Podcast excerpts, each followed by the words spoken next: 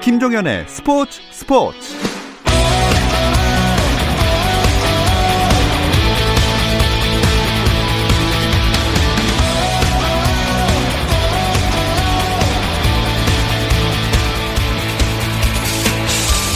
스포츠가 있는 저녁 어떠신가요? 아나운서 김종현입니다. 오늘 하루 스포츠계를 돌아보는 스포츠 타임라인으로 김종현의 스포츠 스포츠 출발합니다.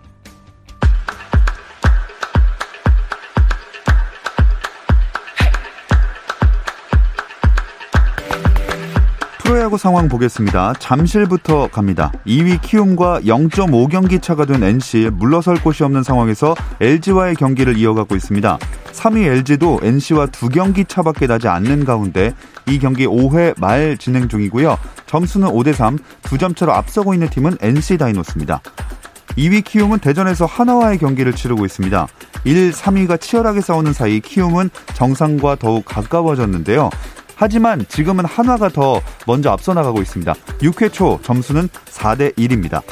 대구에서는 두산 대 삼성의 경기가 진행 중입니다. 이 경기는 점수가 꽤나 벌어졌는데요. 6회 초 삼성이 9득점을 올렸고 두산은 1득점만을 올렸습니다. 사직에서는 기아 대 롯데 이 더블 헤더 2차전이 진행 중인데요. 1차전에서는 기아가 6대 3으로 승리했고요. 2차전은 롯데가 한 점 차로 앞서 나가고 있습니다. 점수는 6회 초에 2대 1입니다. 수원도 더블헤더로 진행이 됐습니다. SK 대 KT의 더블헤더 1차전은 데스파이네의 호투에 힘입어 KT가 10대 2로 승리했고요. 2차전은 7회 초가 진행 중인 가운데 SK가 KT를 5대 4 한 점 차로 앞서고 있습니다. 미국 프로야구 텍사스 레인저스 추신수가 19경기 29일 만에 홈런을 추가했습니다. 추신수는 휴스턴 애스트로스와의 원정 경기에 3번 지명타자로 선발 출전해 4타수 1안타 1타점을 올렸는데요. 1안타가 홈런이었습니다. 하지만 추신수의 홈런에도 텍사스는 8대 4로 졌습니다. 배구 여제 김연경이 새롭게 합류한 여자 프로배구 흥국생명이 다시 만난 현대건설에 또 한 번 완승을 거두고 결승에 선착했습니다. 흥국생명은 충북 제천체육관에서 열린 프로배구 컵대회 여자부 준결승에서 현대건설을 세트스코어 3대 0으로 이기고 결승에 올랐는데요. 조별리그 3경기에서 이어서 준결승에서도 무실 세트 행진을 이어갔습니다. 김현경은 팀 내 최다인 20득점을 수확하며 팀을 결승 무대로 이끌었고 이재영과 루시아 프레스코도 나란히 9득점으로 김현경을 도왔습니다. 유럽 축구 네이션스 리그에서 무적함 대 스페인이 전차 군단 독일을 상대로 극적인 무승부를 거뒀습니다. 후반 6분 선제골을 내준 스페인은 패색이 짙던 후반 추가 시간 동점을 만들어 1대1로 비겼습니다.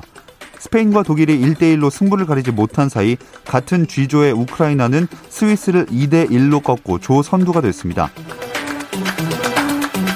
미국 프로농구 NBA 플레이오프 2라운드에서 LA 클리퍼스가 덴버 너기츠를 120대 97로 이기고 먼저 1승을 거뒀습니다. 동부 컨퍼런스 플레이오프 2라운드 3차전에서는 토론토가 라우리의 31득점 활약에 힘입어 보스턴을 104대 103으로 이겨 2패 뒤 첫 승을 거뒀습니다. 한편 NBA 올해 신인 선수상은 멤피스 그리즐리스의 가드 자 모란트에게 돌아갔습니다. 모란트는 스포츠 기자와 방송 진행자 100명의 투표에서 99명에게 1위 표를 받는 등 총 498점을 획득해 2위 마이애미 히트의 켄드릭 넌, 3위 뉴올리언스 펠리컨스의 자이언 윌리엄슨에게 크게 앞섰습니다.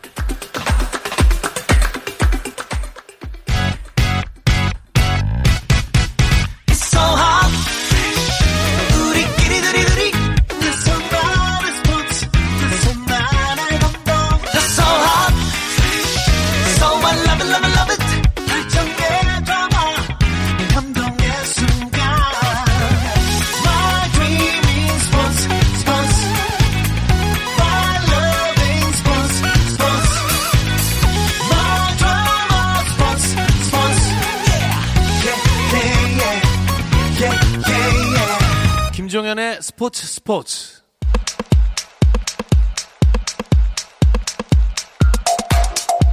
국내 축구 이야기 축구장 가는 길 시작하겠습니다. 함께할 두 분 소개해드릴게요. 월간 축구 전문지 포포트의 류청 기자, 스포츠조선의 박찬준 기자 함께합니다. 안녕하세요. 안녕하세요.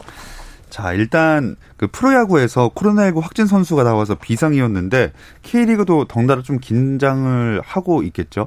네, 뭐 현역 프로 선수가 걸린 건 이제 거의 처음이었기 때문에 뭐 리그 내에서 나온 건 아니지만 K리그도 상당히 겨, 긴장하고 있고요. 한국 프로축구 연맹은 지난주에 어, 정부 방역 지침에 맞춰서 각 구단에 12종 고위험 시설 출입 통제 철저를 요청하는 공문을 보냈다고 합니다. 왜냐하면 지금 K리그가 17라운드씩 어, 다 진행이 됐거든요. 1부, 2부. 네. 근데 1부는 22라운드, 2부는 18라운드까지 진행을 하지 않으면 시즌이 무효가 돼요. 음. 제가 물어보니까 시즌이 무효가 되면 이미 깎인 후원금을 돌려줘야 하는 상태도 나오기 때문에 어. 한국 프로축구 연맹이나 각 팀들은 상당히 긴장하고 있고요. 그래서 지금 더 방역에 철저히 하겠다. 커피숍도 가지 못하게 하겠다. 이런 얘기들이 나오고 있습니다. 뭐 그런 대책을 시행하는 건 좋지만 그렇다고 혹시나 해서 이 감추는 일은 또 없어야겠습니다. 연맹이 지난 5월 리그 개막을 앞두고요. 이제 코로나19 대응 매뉴얼을 만들었는데 유 증상자가 발생하면 이제 각 구단을 즉시 보고하도록 명시를 해놨거든요. 근데 이제 실질적으로 당사자의 증상은 본인밖에 모르잖아요. 네. 그렇기 때문에 해당 선수의 양심이 중요한 건데 첫 사례가 내가 될지도 모른다는 이 불명예 이거에 대한 인식이 크고요. 음. 또나 때문에 시즌이 끝나지 못한다 그러면 다른 사람들한테 피해를 엄청나게 주니까 두려움이 있을 수밖에 없잖아요. 그렇기 때문에 자진 신고 분위기를 만드는 게 굉장히 중요할 것 네. 같습니다. 방역이 아니해서는 안 된다는 걸 다시 한번 강조하고 싶습니다. 자, 그런 와중에 K리그는 어느새 8월 일정까지 다 마쳤죠. 네, 8월 일정을 마쳤고요. 뭐 몇 가지 뉴스가 있는데 이제 가장 중요한 것은 울산이 1위를 유지하고 있는데 어 2위 전북과의 승점 차로 이제 4점 차를 벌렸다는 게 좀 중요합니다. 예. 울산이 8월 한 달 동안에 4승 1무로 패하지 않았고요. 어, 전북과 승점 차를 4점 차를 벌렸고 그리고 상주 상무가 아주 잘 나가고 있는데 전역자 6명을 배출했고 이 선수들은 지금 팀으로 돌아갔고요. 그리고 2부 리그에서도 제주 유나이티드가 선두로 올라서면서 1, 2부 모두 선두가 좀 어느 정도 독주 체제를 갖추는 음. 게 아닌가 하는 8월입니다. 네. 그리고 또 8월의 끝자락에 쌍용 더비가 있었잖아요. 사실 저는 그날 이제 광양에서 이제 전남 대전전을 보고 있었는데 화면에 울산 서울전 틀어놓고 있었거든요. 음. 전날 이제 서울이 보도자료로 기성용 선수가 엔트리에 포함됐다 이런 얘기가 나왔기 때문에 어, 나올 수도 있겠는데 근데 저는, 저는 사실 속으로는 좀 회의적이었거든요. 음. 그 또두 번째 교체 카드로 또 고요한 선수 들어가면서 아 마지막 교체 카드는 공격수 쓰지 않을까 그랬는데 기성용이 딱 들어가는데 저는 좀 개인적으로 뭔가 좀 뭉클하더라고요. 음. 그러니까 기성용이 2009년 11월 21일 전남전 이후 이제 10년 9개월 만에 K리그 무대를 밟았고요. 이청용 선수와 함께 K리그에서 뛴 것은 2009년 7월 19일 강원전 이후 11년 1개월 만에 일이라고 하더라고요. 그러니까 코로나19 때문에 좀 무관중으로 진행된 게 아쉽긴 했지만 어쨌든 이들이 함께 뛰면서 쌍용이 K리그에서 마무리를 하는 모습을 보면서 2010년대 한국 축구가 좀 정리되는 느낌 네. 좀 그런 걸 좀 받았습니다. 이 기성용 선수 본인도 그렇고 서울의 김호영 감독 대행도 이 경기에 투입을 위해서 좀 작정을 한 것 같더라고요. 네, 사실은 서울이 지금 인터뷰도 시켜주지 않을 정도로 기성용 선수의 몸이 올라오는 게 중요하다라고 얘기를 하고 있거든요. 네. 그래서 저는 사실 그 보도 자료가 나오기 전까지는 울산전에도 안 데려갈 줄 알았어요. 음. 근데 울산전에 데려간다는 보도 자료가 나왔고 그 순간 아마도 기성용 선수도 그렇고 김호영 감독 감독 감독 대행도 작정을 좀 했던 것 같고요. 음. 나중에 들어보니까 어, 김 감독 대행은 30분 정도 뛰는 게 베스트라고 생각을 해서 미리 넣으려고 준비를 하고 있었다고 합니다. 어, 다만 뭐 기성용 선수가 뭐 보셨겠지만 여전히 공을 차는 클래스는 있지만 체력은 많이 올라오지 않아서 음. 앞으로도 한 30분 정도씩 계속 나오지 않을까 이렇게 보게 됐습니다. 네. 이 쌍용 더비의 승패를 나누자면 그래도 이청용 선수 쪽에 손을 들어줄 수밖에 없었어요. 맞습니다. 이제 기성용 선수의 출전에 눈길이 쏠렸지만 이날 경기의 주인공은 누가 말해도 이청용 선수였는데요. 진짜 축구도사 같이 볼을 찹니다. 네. 진짜 뭐 공을 차고 달리면은 이 이청용 선수 가는 길에는 길이 열리는 느낌을 받을 정도로 빈 공간을 여유 있게 찾고 또 거기서 비어 있는 선수 찾고 거기서 다시 비어 있는 자에서 볼을 받고 이런 거 하나 하나에 정말 클래스가 다른 움직임으로 서울 수비진은 완전히 지금 유린했거든요. 네. 실제로 이제 선제 결승골 나면서 이날에 주역이 됐고요. 경기 후 김도원 감독이 이래서 이래서 이청용 한다라는 얘기를 음. 했었는데 그게 아마 이청용 선수의 그날 활약을 보여준 표현이 아닐까 싶습니다. 네. 그리고 경기 후에도 눈길을 끌었던 장면이 있었는데 FC 서울에서 함께 이 청춘을 바쳤던 선수들이 모여서 인증샷 남겼잖아요. 네, 청춘보다는 사춘기를 먼저 시작했다고 좀 봐야 될것 아, 네. 같은데 네. 이 선수들이 미래군이라고 해서 지금 이제 대구 FC 사장으로 있는 조광래 당시 이제 감독이 중학교 선수들을 잘하는 선수들을 먼저 데려왔어요. 음. 뭐 이청용 선수나 고요한 선수 그리고 고명진 선수는 중학교를 중퇴하고 왔기 때문에 이제 당시에는 군대를 가지 않았었고요. 물론 다 이제는 법이 바뀌어서 이제 군대 무조건 가야 됩니다. 다만 그때부터 같이 있었던 박주영, 고명진, 이청용, 기성용, 고요한 선수가 10대 때 만났는데 이제 모두 30대 중반이거든요. 예. 이 선수들이 만나서 사진을 찍었고요. 어, 좀 알아보니까 고명진 선수가 서울 선수들한테 부탁을 한 다음에 어, 울산 프런트에게 사진을 찍어달라고 했답니다. 근데 뭐 서울 선수들이 0대 3으로 패했기 때문에 기분이 나쁠 수도 있지만 워낙 어렸을 때부터 같이 했기 때문에 다섯 명이서 웃으면서 사진을 찍었고요. 각자 SNS에 또 소회도 남겼습니다. 음, 이 기자회견에서 이청용 선수가 남긴 말도 화제가 됐어요. 그 당장의 승부에 좀 매몰된 채 이제 레전드의 이 존중과 가치를 좀 깎아먹는 지금 작금의 현실에 대한 좀 작심 토로를 했는데요. 제가 이 wording을 그대로 읽어드리면 해외에 있으면서 이 선배들의 모습을 봤을 때 한국 축구를 위해 크게 희생하고 기여한 선수들이 나이가 들고 나면 존중받지 못하는 것이 안타까웠다. 우리 축구 문화도 바뀌어야 된다. 예전에 기억은 금세 있고 당장 모습만 판단하고 저 선수는 끝났구나 하는 걸 볼 때마다 안타까웠다. 그들은 한국 축구를 위해 더 마, 많은 기여를 했던 선수들이다. 더 많은 존중을 받아야 된다고 했는데 울림 있는 말이었습니다. 음.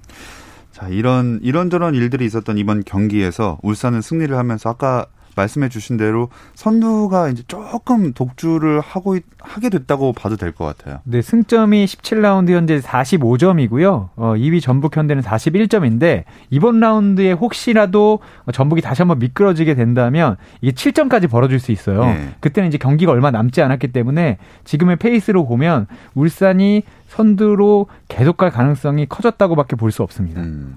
그리고 패한 서울도 뭐 지긴 했습니다만 김호영 감독 대행 체제가 되고 나서 반전에는 어느 정도 성공한 것 같네요. 김 대행 체제를 하고 나서 울산전 패하기 전까지 4경기에서 3승 1무를 거뒀습니다. 일단 내용적으로 굉장히 좋았고요. 실제로 울산전에서도 패하긴 했지만 김호영 대행이 경기 후에 지긴 했지만 우리들이 원하는 플레이를 했다고 이야기했거든요. 이전에 이 무기력했던 서울의 모습에서 좀 벗어났고요. 다시 한번 좀 치고 나갈 수 있는 동력을 마련했다는 점에서는 분명 반등에 성공했다고 봐야 될것 네. 같습니다. 게다가 매 경기 신예를 적극 기용하려는 모습이 좀 긍정적인 평가를 받더라고요.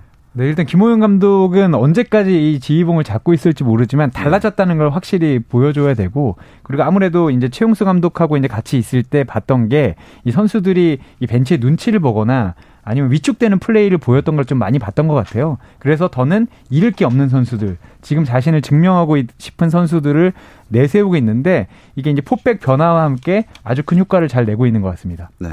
내일 부산전이 있는데 어떤 선수에게 기회가 주어질지 궁금합니다. 좀 짐작가는 선수들 있나요? 일단 김대행 부임 후에 이제 정한민 선수, 차우현 선수, 양유민 선수, 강상희 선수, 조석영 선수가 이제 데뷔전을 치렀고요. 정한민 선수는 확실한 주전으로 좀 자리를 잡았거든요. 일단 이 경기에는 양유민, 강상희 등도 나올 수 있는데요. 사실 서울이 최근에 이제 오스마르를 비롯해서 부상자들이 대거 복귀를 했거든요. 예. 때문에 이제 신예들보다는 부상자들이 얼마만큼 이제 팀에 중용될 수 있을지 여부에도 관심을 두는 게 훨씬 재밌는 포인트가 될것 음. 같습니다. 자, 그리고 다른 경기를 또 짚어보면 지난 주말 대구 대 광주의 경기가 있었는데 여기서 10골이 나왔어요. 근데 저는 사실 보다가 경기 스코어가 잘못된 게 아닌가. 가끔 그럴 때가 있거든요. 인터넷 중계를 보다 보면. 네. 근데 이제 광주가 한 골을 먼저 내주고도 6대 4로 승리를 거뒀고요. 이것은 K리그 역대 두 경 두 팀 합산 최다 골 타이 기록입니다. 아. 10골씩은 있었습니다. 아, 그 전에도 한 세 번 있었는데 2000년 10월에 전남과 수원이 3대 7로 이제 치고받은 적이 있고요. 그리고 2004년 7월에는 대전이 부산을 6대 4로 이긴 적이 있습니다. 그리고 가장 가까운 시일 내에는 2018년 8월에 전남이 수원을 6대 4로 이긴 적이 있습니다. 음, 저도 보다가 그 스코어 보드만 이렇게 보다가 야구 경기인 줄 알았습니다. 네, 이 경기도 무관중인 게 아쉬웠던 경기였는데 이 경기 덕분에 이제 광주가 18라운드 베스트 팀으로 선정이 됐어요. 맞습니다. 연맹이 2일에 K리그 Weekly Best를 공개했는데요. 광주는 18라운드 베스트 팀에 속했고요. 그다음에 대구와 광주의 경기는 베스트 매치에 성공이 선정이 됐고요. 펠리페가 이제 주간 MVP까지 차지하면서 음. 광주는 이번 라운드의 팀으로 자리매김했습니다. 자, 광주는 덕분에 7위까지 뛰어 올랐는데요. K리그1 전체 팀 순위 한번 짚어보겠습니다. 네, 1위는 울산이고요. 2위가 전북, 3위가 상주 상무, 4위가 포항 스틸러스, 5위가 대구, 6위가 강원이고요. 7위가 광주, 8위가 서울, 어, 9위가 부산 아이파크, 10위가 성남, 11위가 수원, 12위가 인천입니다. 네. 자, K리그1 19라운드가 이런 상황에서 오늘부터 시작이 됐습니다. 지금 현재 3위 상주 대 갈 길이 아주 바쁜 수원의 경기가 열리고 있죠. 예, 저희가 들어오기 전까지 확인하기로는 상주가 1대 0을 앞서고 있었는데요. 제가 지금 현장에서 확인하기가 쉽지가 않아서 네. 지금도 현재 상주가 1대 0으로 앞선 상황에서 후반 44분입니다. 경기 거의 끝나가는 상황이네요. 전반은 좀 보고 왔었는데 수원이 생각보다 좋은 플레이를 하고 있었거든요. 근데 확실히 상주가 스쿼드가 좋기 때문에 후반전에 좀 분위기가 바뀌고 있는 것 같습니다. 네. 근데 상주 경기는 항상 보면은 그 어제의 동지가 오늘의 적이 될 수밖에 없는 그런 상황이 계속 발생하잖아요. 네, 앞서 말씀드렸듯이 8월 27일 날 선수들 6명이 이제 전역을 했어요. 근데 예. 6명의 전역자 중에 아, 군대에 가기 전에는 수원 삼성 소속이 아니었지만 제대하면서 수원으로 간 한석종 선수가 있는데 이 선수는 상주 상무 주장이었습니다. 예. 그러니까 주장이었는데 바로 다음 경기에 아, 유니폼을 갈아입고 상주를 맞이하고 있는데 아, 지금 쉽지 않은 상황으로 보이고 있습니다. 음. 현재 1대 0으로 끌려가고 있는 수원인데 사실 이 경기에서 마음이 더 급한 쪽도 수원이잖아요. 맞습니다. 수원이 지난 경기에 승리하면서 사실 급한 불을 끄기는 했는데 어쨌든 최하 인천과 6점 차이밖에 나지 않거든요. 아직까지 경기 수는 많이 남아 있기 때문에 여기서 승리할 경우 단숨에 이제 9점 차가 되기 때문에 아무래도 승리를 노렸을 텐데요. 지금 현재 아마 끌려다니고 있기 때문에 아마 좀 답답한 심경일 것 같습니다. 네. K리그1 19라운드는 내일과 모레까지 이어집니다. 이 이야기는 잠시 쉬었다 와서 나눠볼게요.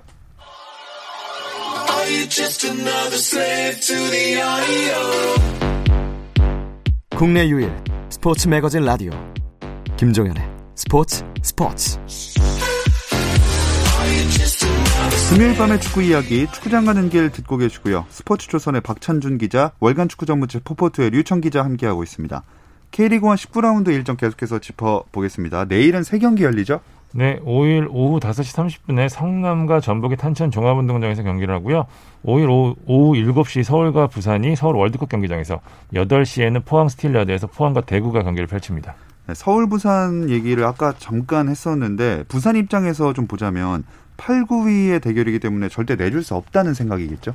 네. 그리고 부산이 바로 내줄 수 없기도 하고 바로 전 경기에서 2대 0으로 승리를 하면서 설욕을 좀 했어요. 이 두 예. 팀이 2018 승강 플레이오프에서 만나가지고 부산이 첫 경기를 잡고도 두 번째 경기엔 역전패를 하면서 아쉬움을 좀 겪었었는데 그래서 부산 같은 경우에는 이번에도 서울을 잡고 말씀하신 대로 상위 스플릿으로 가기 위한 계단으로 가고 싶을 거고 어, 서울은 지난 경기 울산에 지긴 졌지만 김호용 대, 행 이후로 이어오고 있는 좋은 분위기를 이어가고 싶을 텐데 어, 다만 기록을 보면 서울이 홈에서는 부산에서 네경 부산에게 네경기 연속 지지 않고 있습니다. 음. 서울은 이 기록을 이어가고 싶을 겁니다. 네. 그리고 포항대 대구 경기는 4, 5위의 대결이네요. 맞습니다. 지금 3위 경쟁 상주, 포항, 대구가 펼치고 있는데요. 승점을 말씀드리면 3위 상주가 승점 31점, 4위 포항이 승점 28점, 승점 차가 3점이고요. 그 뒤로 이제 승점 26점의 대구가 추격 중인데 이번 경기는 양 팀이 얼마 누가 승리해서 상주와의 승점 차를 좁히느냐가 굉장히 중요하기 때문에 3위 경쟁의 분수령이 될 수 있는 경기입니다. 근데 순위는 4, 5위로 나쁘지 않은데 두 팀이 흐름이 최근에 그렇게 좋지는 않았습니다. 네, 이 두 팀은 4월이 잔인한 달이 아니라 8월이 상당히 잔인한 달이었는데요. 대구는 지난 경기까지 4경기 연속 무승입니다. 1무 3패를 달리고 있고 포항도 8월 5경기에서 1승 1무 3패예요. 두 팀 모두 어 초반에 승점을 따놨기에 망정이지 중위권에 있으면서 8월에 이런 성적을 거뒀다면 정말 강등 구간이 떨어질 수 있, 있었기 때문에 두 팀 모두 상대를 잡고 승점 3점을 얻어야 되는 상황입니다. 예. 성남 대 전북의 경기는 어떻게 보시나요? 성남이 최근 이 나상호가 4경기 연속골을 기록하면서 이제 득점력이 괜찮아졌는데요. 그 가장 좋았던 수비가 좀 흔들리고 있거든요. 최근에 이제 성남 같은 경우에도 계속 멤버가 약하기 때문에 비슷한 멤버로 나서다 보니까 이제 체력적 부담감이 클 수밖에 없어서 투기의 압박도 좀 잘 안 되고 그러면서 음. 수비도 전체적으로 흔들리는 모습인데 전북 같은 경우는 지난 경기에 강원에 졌거든요. 사우디로 이적한 이제 김진수 선수의 공백이 좀 느껴지는 부분이었는데 설상가상으로 이번 경기는 이용 선수도 뛰지 못합니다. 그러니까 주전 풀백, 좌우 풀백이 모두 빠진 상태에서 경기를 해야 되는데 전력에서는 이제 전북이 앞서지만 이 불안 요소 어떻게 남기는지 중요하고요. 특히 전북 같은 경우는 제가 앞서 언급드렸지만 울산과 격차가 벌어지고 있기 때문에 예. 이번 15일 날 두 팀의 이 맞대결이 예정돼 있거든요. 그러니까 그 전에 승점 차를 최대한 좁혀놓는 게 포인트이기 때문에 음. 이번 경기에 대해 강한 의지를 갖고 경기를 할 가능성이 높습니다. 자, 다음으로는 일요일 두 경기 살펴보겠습니다. 네, 강원과 인천이 경기를 하고요. 그리고 1위 울산이 7위 광주를 또 홈으로 불러드립니다. 두 분은 둘 중에 어떤 매치업에 좀 더 주목을 하시나요? 저는 울산 광주전 보고 싶은데요. 광주가 사실 울산이 올 시즌에 못 이긴 경기가 4경기밖에 없었는데 3무 1패였기 때문에 그 중에 하나가 광주전이었습니다. 네. 엄원상 선수의 엄청난 솔로골로 이제 1대1로 비긴 경기였는데 지금 흐름과 경기력만 놓고 보면은 그때 광주랑 지금 광주는 비교할 수 없을 정도거든요. 음. 광주가 굉장히, 굉장히 좋기 때문에 사실 전북도 꼬인 게 강원에 올 시즌 두 번 다 졌거든요. 네. 만약에 광주가 이번에도 울산의 발목을 잡는다면 그 천적 관계가 재밌게 형성될 것 같아서 저는 이 경기 주목하고 있습니다. 어. 그러면 광주에도 승산이 좀 많이 있다고 보- 어느 정도 있다고 보시는 건가요? 저는 광주의 쓰리톱을 봤을 때 음. K리그에서 가장 흥미로운 것 같아요. 물론 이제 대구에도 대한 뭐 에드가 그리고 세징야가 있지만 어, 이름값은 좀 떨어질지 모르지만 기능적으로 보고 조합으로 봤을 때는 이 윌리안, 펠리페, 엄원상의 쓰리톱은 정말 상대 수비들이 상대하기 싫을 정도로 음. 빠르고 크고 슈팅도 좋고 음. 이런 거기 때문에 승산은 분명히 있습니다. 음. 자, 이제 강원 대 인천 경기 보겠습니다. 인천 현재 잔류 불가능한 상황은 아니죠. 맞습니다. 아직 경기가 많이 남아 있고요. 흔히 이제 승점 1점을 줄이는데 한 경기가 필요하다고 이제 얘기를 하거든요. 그러니까 산술적으로 6점 차기 때문에 충분하고요. 근데 문제는 지금 경기력이거든요. 두 경기에서 꾸역승을 하면서 이제 연승을 했다, 연승을 하긴 했는데 사실 쥐어짜는 승리였기 때문에 휴유증이 제법 있었거든요. 그러니까 지난 경기 상주에게 지긴 했는데 김태형 감독이 그러더라고요. 인천이 쥐어짜는 축구를 했기 때문에 체력적으로 나서면 이길 수 있을 거라고 믿었다라고 했는데 음. 딱그 부분이 통했는데 조성환 감독 입장에서 어쨌든 결과도 결과지만 내용이 어쨌든 동반이 돼야 되지 다음 경기도 어쨌든 연속성을 갖고 할 수 있거든요. 네. 그런 부분에서 좀 고민이 많습니다. 그리고 상대하는 강원이 전북을 말씀하신 대로 이겼기 때문에 좀 기세가 올라온 상황이죠. 제가 그 경기를 봤는데 일단 경기력 자체도 좀 놀라웠고요. 예. 강원이 상당히 경기를 잘했습니다. 물론 뭐 전북이 골운이 따라주지 않은 것도 있었고 그리고 뭐 구스타브 선수가 지쳤고 그리고 김진우 선수가 이적했고 뭐 이런 아쉬움도 있었지만 어, 전북이 어쨌든 한 골을 따라잡으면서 아 비기겠다 했던 시점에 어, 오히려 강원이 공격적으로 나오면서 골을 넣었고요. 김지현 선수가 이날 두 골을 넣었는데 저희가 인터뷰를 했더니 어, 우리가 전북만 잡는 건 아닌데 다만 결과적으로 봤을 때는 울산이 우리의 덕을 보고 있는 것 같다라는 음. 자신감까지 보였어요. 네. 어쨌든 강원은 골이 터지, 터지지 않으면서 어려움을 겪었는데 전북을 상대로 두 골을 넣었기 때문에 아마 인천까지 잡고 더 높은 순위로 가고 싶을 겁니다. 음. 자, 이제 경기들을 쭉 항상 살펴보는데 슬슬 이제 경기도 많이 치렀고 해서 개인 타이틀 경쟁 얘기 한번 해보겠습니다. 득점왕은 사실상 결정이 났다고 봐도 될 것 같아요. 그러니까 거의 지금 골먼 주니어가 레반도프스키급 결정력 네. 보여주고 있거든요. 21골 벌써 넣었습니다. 12골에 2위 일루첸코를 크게 앞서고 있고요. 이 경기 워낙 차이가 크기 때문에 음. 주니어는 현재 얼마만큼 더 많은 골을 넣을 수 있는지가 포인트지 득점왕은 사실상 결정이 났는데 도움왕 타이틀은 여전히 안개 전국입니다. 일단 선두는 팔로세비치, 김인성, 정승원 그룹인데요. 여섯 개로 동률이지만 일단 경기 수가 적은 선수에게 높은 순위를 주는 규정상 팔로세비치가 지금 1위를 달리고 있거든요. 근데 제가 그룹이라고 얘기했는데 그 뒤로 이제 5도움에 김승대, 강상우, 일류첸코, 손준호가 있고요. 4도움은 이광혁, 한교원, 이동준이 기록 중입니다. 도움 같은 경우에는 이제 몰아치기가 가능한 스타일이었기 때문에 한 번에 이제 뒤집기도 가능한 상황이거든요. 그렇기 때문에 마- 도움왕은 마지막까지 좀 봐야 될 것 같습니다. 네. 그리고 승격팀 얘기도 한번 해볼게요. K리그2 팀당 10경기 남겨두고 있죠? 네, 지금 17라운드까지 진행을 했는데 앞서도 잠깐 말씀드렸던 제주 유나이티드가 어, 사실 시즌 개막 후 1, 2, 3라운드에 승리를 거두지 못하면서 이번에는 남길 감독이 안 되는 거 아니냐 라고 했는데 8월 끝나고 보니까 34점으로 1위로 올라왔고요. 어, 2위가 이제 수원 FC, 그리고 3위가 대전 시티즌, 4위가 이제 경남 FC, 5위가 서울 이랜드인데 어, 1위에서부터 5, 5위까지 승점 차가 9점 차밖에 나지 않습니다. 그러니까 지금부터 음, 어떻게 될지 모르기 때문에 5위 서울 이랜드가 갑자기 1위로 올라갈 가능성도 충분해요. 음. 그리고 아, 그리고 올 시즌에 또 특이성이 있는 게 어, 지난 시즌에는 한 팀밖에 올라갈 수 없었을 수도 있어요. 그러니까 자동 승격만 하고 승강 플레이오프에서 어, K리그 1 11위기 지면 어, 올라가지 못했었는데 이번에는 상주 상무가 무조건 강등되게 돼 있기 때문에 네. 무조건 두 팀이 올라가거든요. 그렇기 때문에 어쨌든 간에 어, 상위권 간의 승점 싸움이 매우 격심한 상황입니다. 음. 네, 이번 시즌 K리그2가 팀 간의 전력차가 별로 안 커가지고 승격팀 아무리 뭐 제주가 현재 1위를 하고 있지만 예, 예상하기 어려운 것 같아요. 말씀하신 대로입니다. 올 시즌 개막하기 전부터 뭐 역대급 승격 전쟁이 펼쳐질 거라고 했는데요. 실제로 제주, 수원 FC, 대전 하나, 경남이 치열하게 어, 상위권 싸움을 하고 있고요. 그 밑에 있는 서울 이랜드도 사실 지난 시즌에 최악의 모습을 보였었는데 전남 드래곤즈도 마찬가지고요. 지금 중위권 역시 두터워진 상황이라 승격 전쟁이 점점 더 치열해지고 있습니다. 언제까지 잔여 경기에 따라서 순위가 계속해서 요동칠 수 있는 그 승점 차거든요. 예. 그렇기 때문에 마지막까지 좀 지켜봐야 될 것 같습니다. 자, K리그 2에서 두 분의 예상과는 다르게 잘하고 있거나 또는 반대로 부진하거나 이런 팀이 있나요?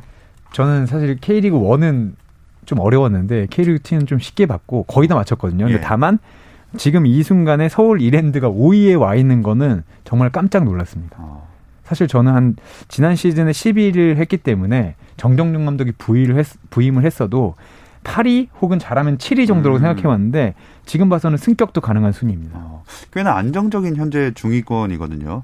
또 류- 아, 박찬준 기자는요. 저는 전남입니다. 지금 6위에 자리하고 있는데 사실 바이오 선수 대전 하나에 뺏기고 그다음에 한찬이 김영욱 선수 나가면서 어, 이 팀이 근간이 무너진 게 아닌가라고 했는데 철저한 계획화에 움직이고 있고요. 전경준식 지금 조진정 축구가 통하고 있다는 게 리그의 최소 실점이고요. 최소 패 기록 중이거든요. 음. 이 팀이 굉장히 짜임새 있게 움직이고 있다라는 걸 보여주는 대목입니다. 네. 자, K리그2는 이 승격팀 경쟁을 중심으로 18라운드 매치업 한번 짚어볼까요? 네, 토요일 날은 경남과 제주가 붙고요. 어, 그리고 1시간 뒤에는 충남 아산과 안산이 붙습니다. 그리고 일요일에는 세 경기인데요. 안양과 서울 이랜드, 그리고 수원과 전남 드래곤즈, 그리고 대전 하나 시티즌과 부천이 붙습니다. 네. 아, 그, 아까 상주가 이번 시즌에 무조건 그 강등이 된다고 하셨는데, 그 1위, 아니, 최하위인 경우가 아니면 무조건 두 팀이 올라오게 되는 거죠?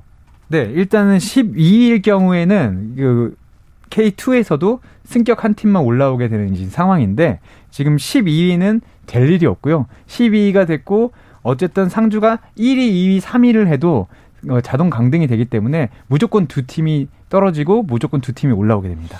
네. K리그1, K리그 2 다 이제 우승 경쟁 또 승격 잔류 경쟁들이 굉장히 치열해지고 있는 상황입니다. 오늘 한 경기 K리그 1에서 진행이 되고 있었는데요.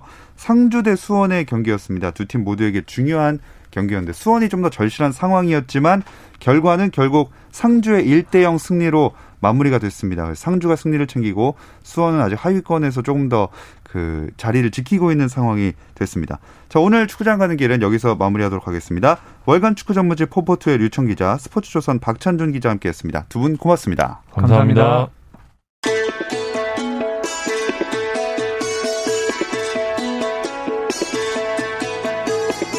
주말 스포츠 스포츠는 9시 20분부터 함께 하실 수 있고요. 월요일 8시 30분에 저는 다시 돌아오겠습니다. 김종현의 스포츠 스포츠.